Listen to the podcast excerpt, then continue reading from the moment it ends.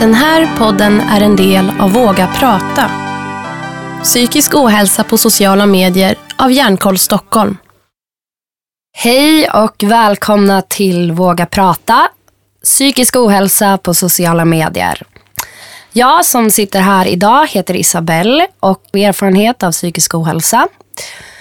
Och eh, idag så ska vi träffa Alice som blev utbränd redan som 17-åring. Välkommen Alice. Tack. Hur, är- hur är läget? Eh, nej men eh, jag, idag har jag faktiskt eh, bara varit i skolan en liten stund och sen gick jag hem och sov. Så att jag har sovit hela dagen. Jag vaknade en halvtimme innan jag skulle hit. Eh, så just nu känns det rätt bra. Lite nyvaken men eh, jag är inte lika trött som jag var förut i alla fall. Så det är bra. Men du är 19 år nu va? Jag är 19 år precis. Och du blev utbränd när du var 17. Ja. Ehm, hur kom det sig tror du att du blev, att du blev utbränd så tidigt? Eh, Jag var en väldigt högpresterande elev. Jag hade A i alla ämnen och utöver de vanliga ämnena så läste jag även till fyra extra kurser i grundskolan. Så att, sista året i grundskolan. Och sen den, här, den här utbrändheten kom ju sen i första året på gymnasiet. Så det var ju en direkt konsekvens. Liksom. Eh, och utöver det här med att jag var en toppresterande elev så var jag även elitatlet. Så att jag elitsatsade i två olika sporter. Ehm, och utöver det hade jag också tre jobb. Ehm, så Ja, jäklar. Ja. Men eh, hur, hur liksom började det? Vad var de första tecknen som du... Um, de första tecknen för mig var ganska svåra att upptäcka ifall man inte visste att de var tecken. Um, det började med att jag helt plötsligt började ogilla att gå till skolan. Och Det hade aldrig varit ett problem för mig förut. Jag älskade att vara i skolan. Jag tyckte det var superkul.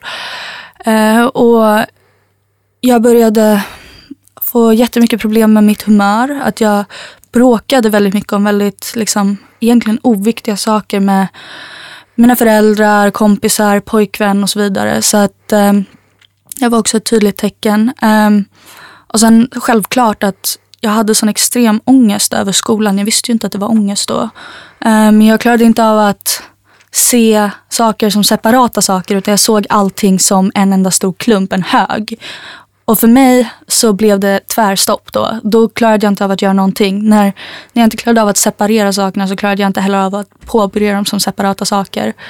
Eh, vilket resulterade i att jag blev, helt, alltså jag blev helt slut i huvudet bara av att tänka på allt jag behövde göra.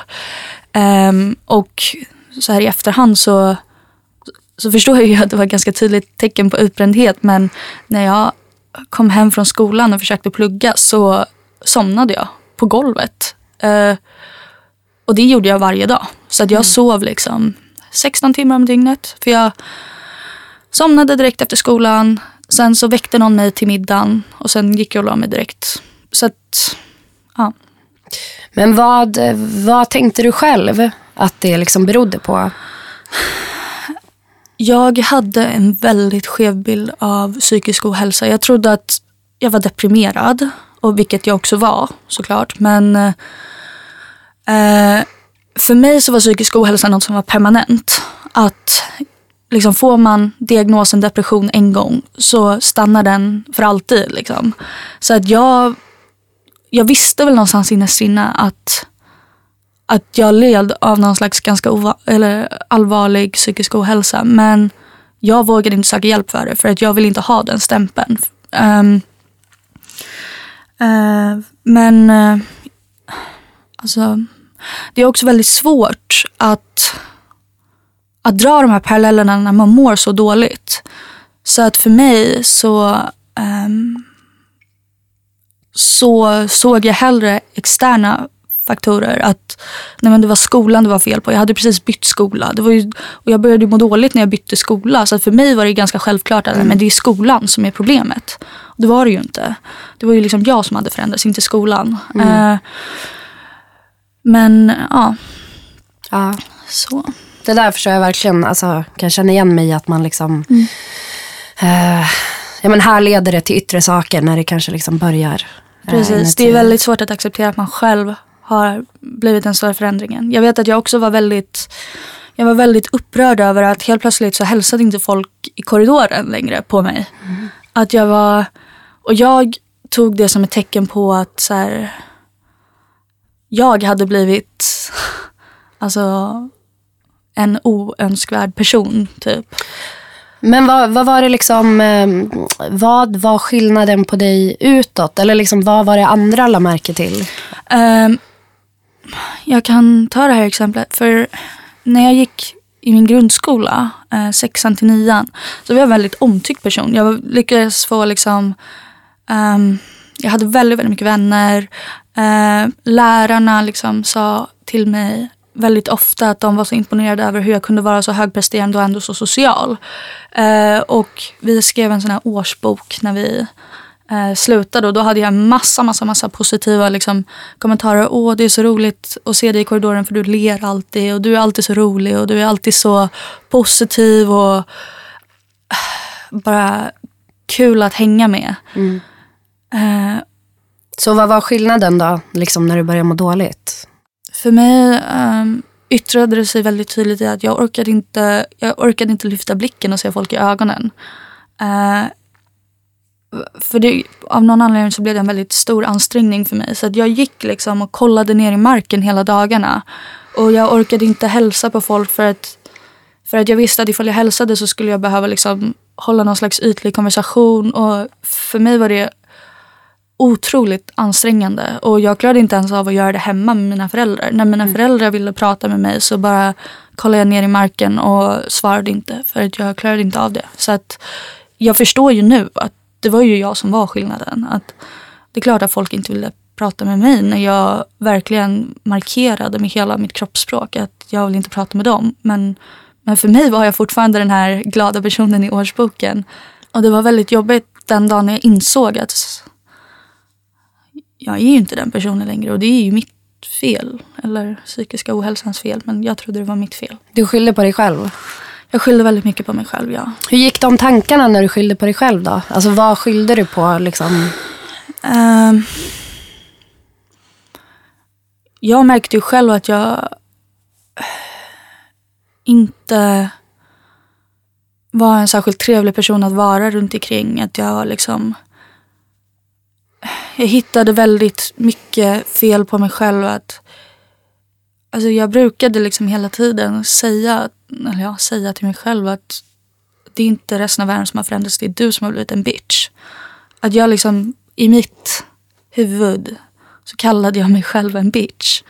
För att jag var, jag var så övertygad om att liksom, nu var jag helt plötsligt inte önskvärd. Folk ville inte vara med mig. För att jag hade blivit otrevlig. Jag hade jag hade dragit mig undan från alla. Jag orkade inte vara glad och trevlig. Jag orkade inte ens se folk i ögonen. Det är klart att folk inte ville vara med mig. Så jag var väldigt ändå medveten om att så här, om vad som var fel på mig. Mm. Och, jag, och jag var väldigt nedlåtande mot mig själv runt omkring det. Men var det någon, eh, liksom, dina vänner eller din familj, var det, var det någon som sa någonting? Liksom, frågade hur det var? Eller var det som att det gick lång tid innan det, det hände tog, något? Uh, det tog väldigt lång tid faktiskt. Um,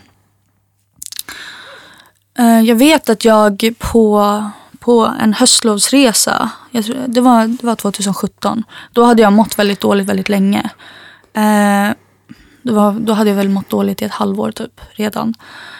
Eh, men då hade jag massa plugg att göra över lovet och min mamma liksom tyckte, ja men du, du ska inte stressa upp dig så mycket över plugget men jag klarade inte av det. Att jag liksom, jag, eh, jag klarade, jag klarade inte av att påbörja någonting och jag var jättefrustrerad och jätteledsen. Och istället för att vara ute i solen på en solsemester så låg jag inne på rummet och sov och grät och bara hade så mycket ångest. Och då tyckte min mamma att uh, du, det skulle kanske vara bra om du kollade upp det här. Men då ville jag inte göra det. Det dröjde först tills jag fick en ordentlig panikattack som jag ens insåg att okej, okay, men jag behöver faktiskt läkarhjälp.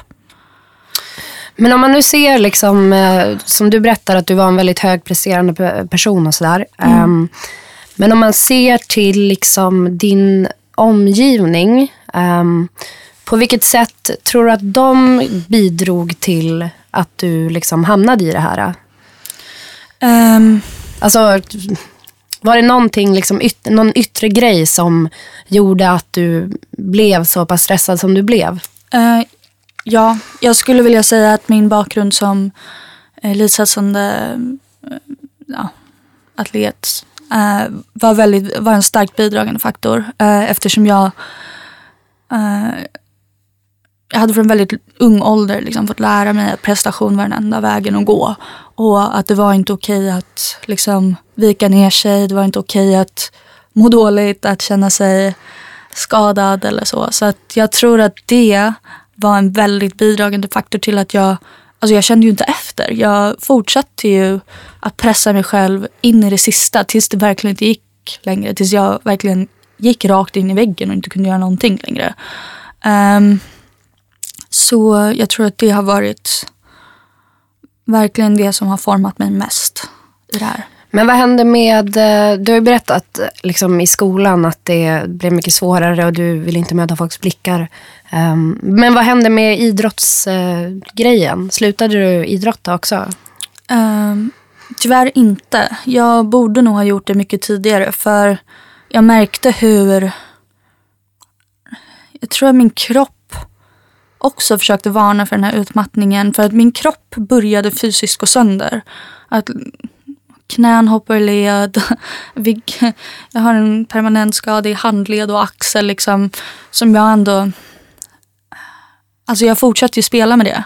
För att i min värld så som jag har blivit uppfostrad av mina tränare har ju varit liksom att fortsätt spela oavsett. Att kan du stå så kan du spela. Så att jag har ju aldrig riktigt brytt mig om hur min kropp har reagerat på saker. Eh, vilket har resulterat i att nu har jag stora problem med liksom, ja, men knän, handled, axel, liksom, allt sånt där. Och det har ju verkligen lett till att min, min idrottskarriär fick ett abrupt slut. Alltså jag, nu kan jag ju inte längre. Det går inte. För att jag pressar mig själv så himla hårt. Um. Du sa det här med eh, idrotten, att det hade fostrat dig till att så här, köra på och inte känna efter. Och att det bidrog mycket till din stress. Har du något exempel som du kan ge på hur det kunde vara? Ehm, vi hade en tränare, jag spelade, det var framförallt handbollen som bidrog till hur, hur jag senare lärde mig att liksom bita ihop i alla situationer. Eh, och på handbollen så hade vi en tränare som var väldigt, väldigt hård och tuff med oss. Eh, eh, det var väldigt mycket tävling inom laget. Att man Alltså en lagsport ska man ju egentligen vara lagkamrater och man ska spela tillsammans. Liksom. Men eh, det var väldigt mycket tävling inom laget. Vem som sprang snabbast, vem som var på flest träningar, vem som var mest dedikerad, vem som gjorde mest mål och så vidare. och Så vidare och så vidare. Så att jag var hela tiden väldigt medveten om var jag låg. Om, när man pratar om prestations... Eh, ja, prestationer. Så att från en väldigt ung ålder så hade jag väldigt, väldigt bra koll på vad prestationer verkligen innebar och hur viktiga de var. Ehm, för att man fick... Ja. Alltså det var väldigt konkreta sätt som det visade sig på inom handbollen. Att om man missade mål så kunde man få bestraffningar. Om man, Bestraffningar? Ja, så, jag, alltså, ifall, vi hade ofta sån här skjut, um, Ehm, alltså skjutträning, där man, eller skottträning. Och ifall någon i lag, eller ifall vi inte träffade mål tillräckligt mycket eh, så till slut började träning, eller tränaren dela ut kollektiva bestraffningar. Så att ifall någon missade målet så fick alla göra tio armhävningar, tio upphopp, tio situps typ. Eller så fick vi springa extra långt på löprundan eller så. Så att det var väldigt mycket liksom bestraffningsorienterad träning. Um, och det var inte, jag, alltså jag kan inte komma ihåg en enda gång som jag kom hem från träningen och kände att jag hade fått något beröm eller konstruktiv kritik. Jag fick höra liksom att du skjuter inte tillräckligt hårt, du siktar inte tillräckligt bra, du springer inte tillräckligt fort, du är ja, inte på tillräckligt mycket träningar. Men jag fick aldrig höra faktiskt att så här, shit jag märker att du kämpar. Eller jag beundrar dig för att du lyfter mycket på bicep curls eller alltså whatever. Jag fick aldrig något faktiskt beröm för vad jag gjorde och det fick inte det fick ingen annan i laget heller. Vi fick bara skäll. Och det var väl egentligen så vi lärde oss hur man spelar handboll. Vi lärde oss vad man inte skulle göra snarare än vad man skulle göra. Så att, um, så att det var väldigt mycket liksom bestraffningsorienterad träning. Um, och det var inte, jag, alltså jag kan inte komma ihåg en enda gång som jag kom hem från träningen och kände att jag hade fått något beröm eller konstruktiv kritik. Jag fick höra liksom att du skjuter inte tillräckligt hårt, du siktar inte tillräckligt bra, du springer inte tillräckligt fort, du är ja, inte på tillräckligt mycket träningar. Men jag fick aldrig höra faktiskt att så här, shit jag märker att du kämpar. Eller jag beundrar dig för att du lyfter mycket på bicep curls eller alltså whatever. Jag fick aldrig något faktiskt beröm för vad jag gjorde och det fick inte det fick ingen annan i laget heller. Vi fick bara skäll. Och det var väl egentligen så vi lärde oss hur man spelar handboll. Vi lärde oss vad man inte skulle göra snarare än vad man skulle göra. Så att, um, ja. Men jag tänker för de som eh, inte liksom har som vidare koll på vad utbrändhet innebär. Mm. Skulle du kunna berätta bara hur ditt eh, liv ser ut eh, med den här utbrändheten? Uh, ja, um, mitt liv har ju förändrats otroligt mycket. Uh, förut så var jag ju högpresterande just för att jag hade väldigt lätt att dra liksom, kopplingar. Jag kunde, jag kunde bara kolla på tavlan och sen kom jag ihåg det. Så, att, alltså, så kunde jag alltså plocka fram det på prov. Jag brukade... jag hade självutnämnt fotografiskt minne. Alltså, så, det hade jag antagligen inte, men så. Uh, men nu så Äh, alltså jag har, jag har väldigt svårt i skolan nu för att utbrändheten har liksom gjort att jag har väldigt svårt att komma ihåg saker som när någon ställer en fråga eller när jag börjar prata om någonting så glömmer jag bort varför jag pratar om det eller vad det är för fråga jag besvarar. Um, jag märker också väldigt tydligt, jag, det hände senast i morse när jag hade opponering på mitt gymnasiearbete. Um, väldigt ofta kan jag inte prata rent. Att jag sluddrar. Um, och jag tappar bort orden, jag glömmer bort helt och hållet vad det är, vilket ord jag ens letar efter. Uh, och någon måste liksom hjälpa mig för att jag ska komma tillbaka på spåret igen. Um, sen har jag haft väldiga problem med läsning uh, och stavning. Att det är som att det liksom inte riktigt kommer naturligt längre. Att jag måste verkligen, verkligen anstränga mig för att stava rätt eller för att läsa en hel sida text. Liksom. Det tar tid. Um, och ja, jag behöver väldigt, väldigt, väldigt mycket mer konkreta instruktioner på allting.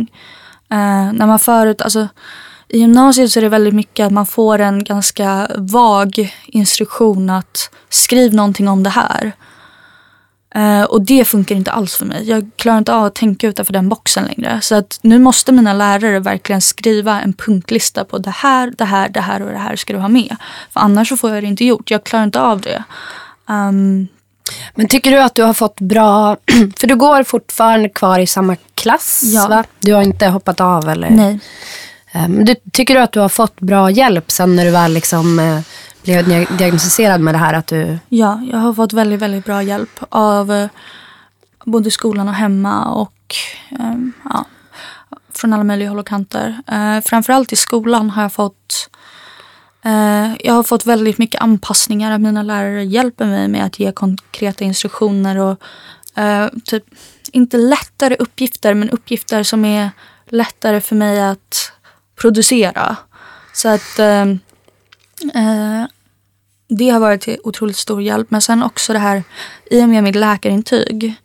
Eh, jag har ju också pratat med rektor och så om det här. Och nu har jag en överenskommelse att så länge jag får uppgifterna gjorda så behöver jag inte alltid vara i skolan. Eh, vilket hjälper mig jättemycket för buller.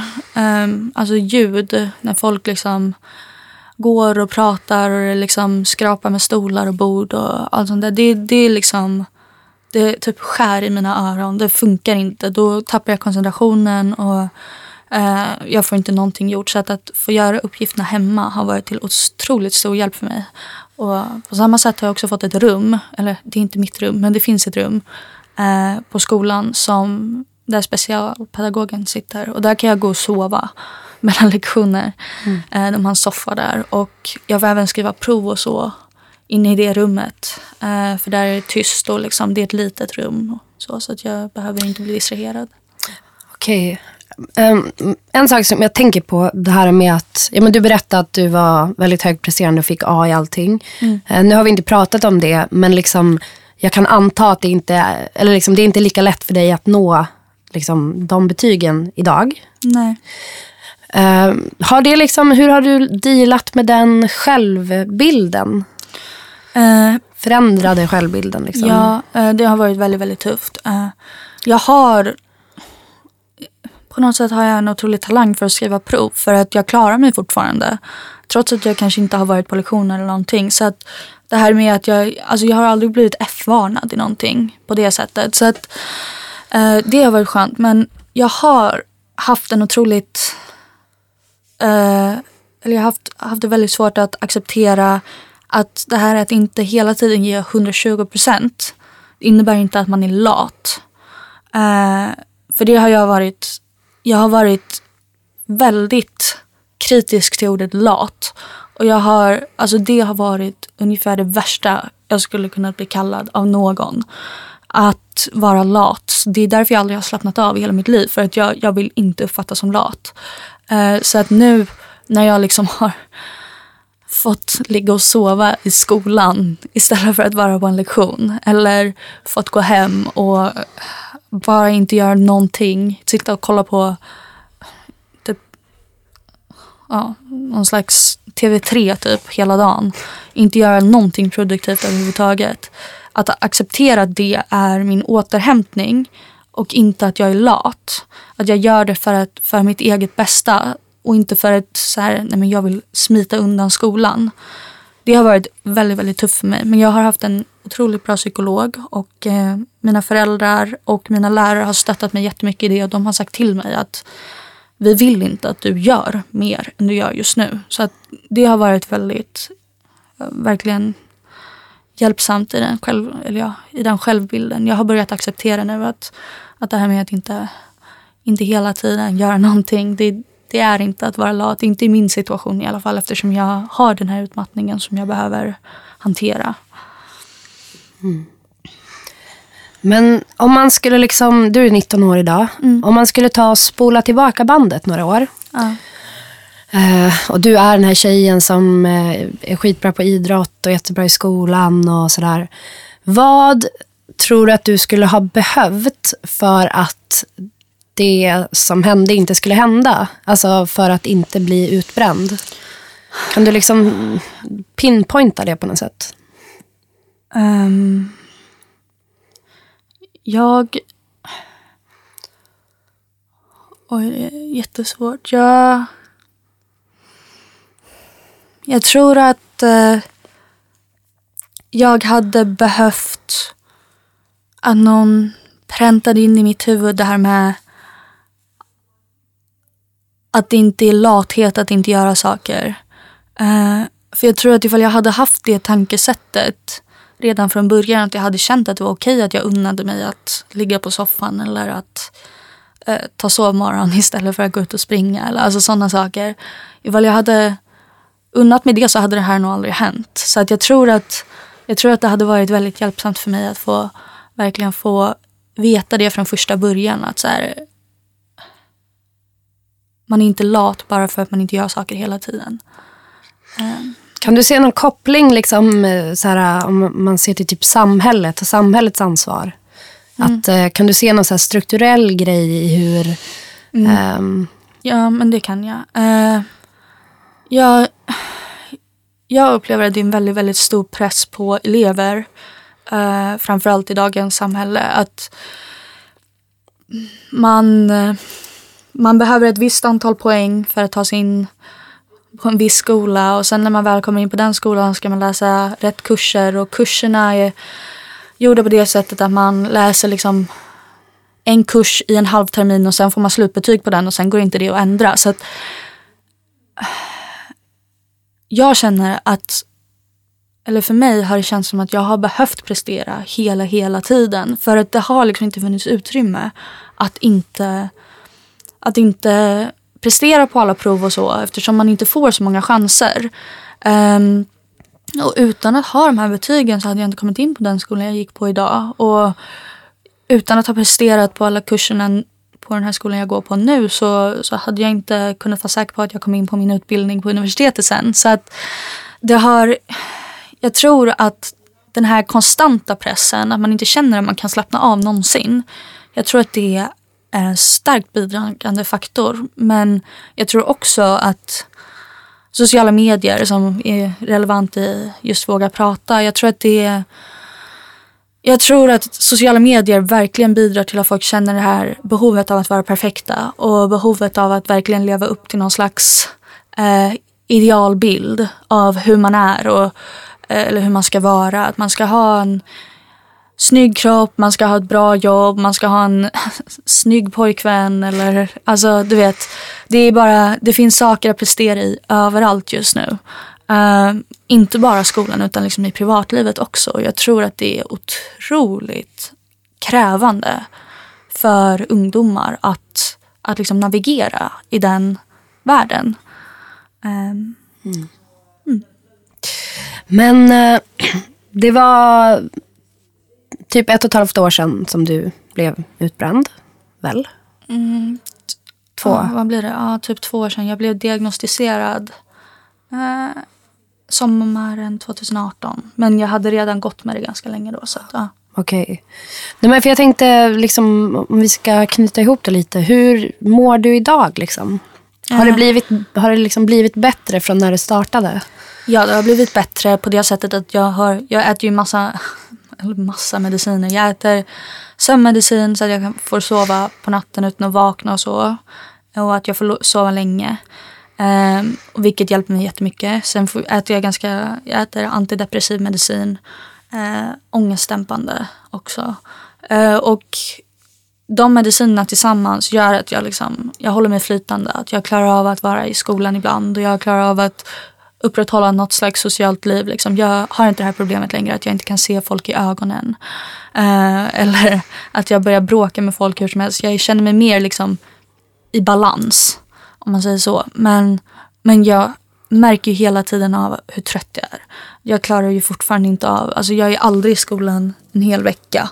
För, för det funkar inte. Och när jag har haft mycket prov och så, så är jag liksom slutkörd. Då, då blir jag ja, men då blir jag liksom, då bara somnar jag. Och samma sak eh, alltså i mitt sociala liv. Jag försöker ju vara med på saker men till exempel nu när alla fyllde 18 så blev det ju liksom att man ska ut och klubba, man ska ut och dansa och, ja, och det funkar inte för mig. För att eh, jag, jag, klarar av det i några, alltså en halvtimme, timme max. Och sen, så, sen är jag så otroligt mör i hela huvudet och kroppen att jag, liksom, jag klarar inte av det längre. Då måste jag hem och sova.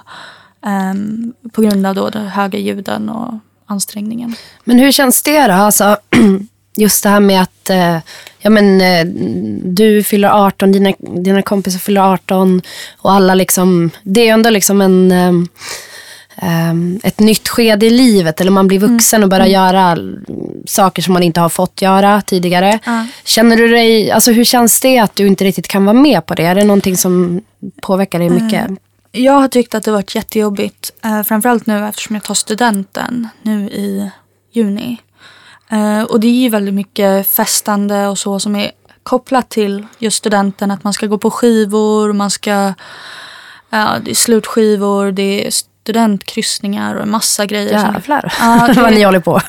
ja, nej, men det är jättemycket saker som liksom är mer eller mindre alltså, obligatoriskt. Eller man, det är någonting som är en del av studenttiden. Och, och jag har liksom jag var lite naiv. Jag bokade in studentkryssningen typ i vadå, oktober. För jag var men jag kommer vara frisk tills dess. Det är ett halvår bort liksom. Vadå? Mm. Men det är jag ju inte. Och nu, har jag, nu tycker jag det känns jättejobbigt att okay, men jag har en hytt bokad på studentkryssningen men jag kommer nog bara ligga och sova i den. Mm. Um, så det är ju, alltså det är ju tufft att känna att jag inte kan vara med på det som mina kompisar kan vara med på. Att jag inte, eller så jag kan vara med men jag, jag har ju inte kul. Jag tycker mm. inte att det är roligt och jag vet att det förstör väldigt mycket för mina kompisar också när jag behöver gå hem tidigt. När jag liksom, för när jag, när jag blir sådär trött då bara börjar jag storgråta. Alltså då, då, kan jag inte, då kan jag inte hejda det, då bara gråter jag. Och det kan jag göra mitt på dansgolvet. Liksom. För när, det, när energin tar slut, då tar den slut. Då, då klarar jag inte av någonting längre. Så att, det har varit jobbigt på det sättet att inse att så här, jag kommer inte ha den studentupplevelsen som mina kompisar kommer ha. Um, det är väl det som är jobbigast just nu. Sen, ja. Um, men jag tänkte, har du så här, äh, idag, har du några strategier som du äh, använder dig av som hjälper dig? Uh, ja, jag... Uh, till att börja med så lyssnar jag väldigt mycket på radio. Uh, musik är inte så, det hjälper inte mig alls. Men jag lyssnar på dokumentärer på P1 för där har de ingen musik. Där är det bara folk som pratar. så jag lyssnar väldigt mycket på dokumentärer och nyhetssändningar och så vidare. Det tycker jag är väldigt lugnande. För där är det liksom inte heller brus och sånt i bakgrunden eftersom det är såna här mikrofoner och sådana som vi har nu. Liksom. Mm. Eh, och sen så, bara det att jag liksom har lärt mig att stanna hemma från skolan när jag inte mår bra. Det är också en strategi som jag har varit tvungen att utveckla. Det var inte självklart för mig. Um, sen har jag ett intresse som är smink. Det har, det har liksom blivit ett intresse under den här sjukdomstiden. Um, ett kreativt intresse. Och jag märker att ifall jag sätter mig ner och sminkar, alltså jag, ska, jag behöver inte ens gå ut efteråt utan jag bara sminkar och sen tvättar jag bort det. Liksom. Men det har varit väldigt, väldigt givande för mig för att jag märker hur jag inte tänker medan jag sminkar. Att jag kan sitta och sminka i sex timmar i sträck och sen så har jag, alltså jag har inte haft en enda tanke under den tiden. Och det har verkligen, verkligen varit så bra för mig att inse. Um, så Mm. Men jag tänker, um, antagligen är det ganska många unga som känner igen sig i den här pressen och den här stressen. Så jag tänkte höra, har du något råd som du skulle vilja ge till andra unga som känner igen sig i din berättelse? Uh, ja, först och främst vill jag verkligen trycka på det här att psykisk ohälsa är inte någonting att skämmas över. Eh, det skadade mig otroligt mycket att jag skämdes över hur jag mådde att jag inte vågade söka hjälp eller berätta för folk att jag hade det här problemet. Så att om du mår dåligt så är det... Det kommer tas emot väl av omgivningen. Så var inte rädd att liksom söka hjälpen. För att den kan verkligen, verkligen vara livsviktig. Så att det är väl egentligen mitt första tips. Um, och sen så, något jag har lärt mig nu under den här tiden, det är att ofta krävs det inte så mycket som man tror för att klara sig i skolan. Att jag har liksom lagt alldeles för många timmar på att på att öva in svaren till perfektion eller skriva på uppsatser tills de är helt felfria. Och det behövs inte. Man behöver bara man behöver bara göra lagom mycket. Liksom. Eh, så att om du mår dåligt och är stressad över skolan så det är det första du kan göra. Att verkligen sakta ner och ta det lite lugnt ett tag. Det kan hjälpa otroligt mycket. Ja, jag tänker att vi eh, kanske är klara för idag. Mm. Eh, du har ju berättat jättemycket intressanta saker och det har varit jättekul att ha dig här. Tack. Um, ja. det har varit jättekul att vara här. Jag tycker det det här projektet är jätte, jätteviktigt. Mm. Och man kan väl också säga att du, äh, du eh, har ju också, är ju med i den här YouTube-satsningen. Det är Så, så du youtubar lite om äh, ditt liv yes. som också finns på och hitta på vår hemsida. Um, där man också kan läsa din berättelse. Ja. Om man vill höra den en gång till eller läsa den. Ja, och uh, Jag kommer då vlogga ungefär en gång varannan vecka eh, och berätta lite om mitt liv. Det kommer inte vara supertunga saker utan mest att man får följa med i ett liv som inkluderar psykisk ohälsa och se att det också är ett liv att leva. Liksom. Mm. Och då tänker jag att vi avslutar med det. Tack så jättemycket för att du kom hit. Tack själv. Våga prata görs med hjälp av produktionsbolaget Munk. Vissa saker, de går i kras. Du kan slå dem sönder och se. Alla bitar faller ner. Men ingen ska någonsin få förstöra dig mer. Så snälla du, det är bara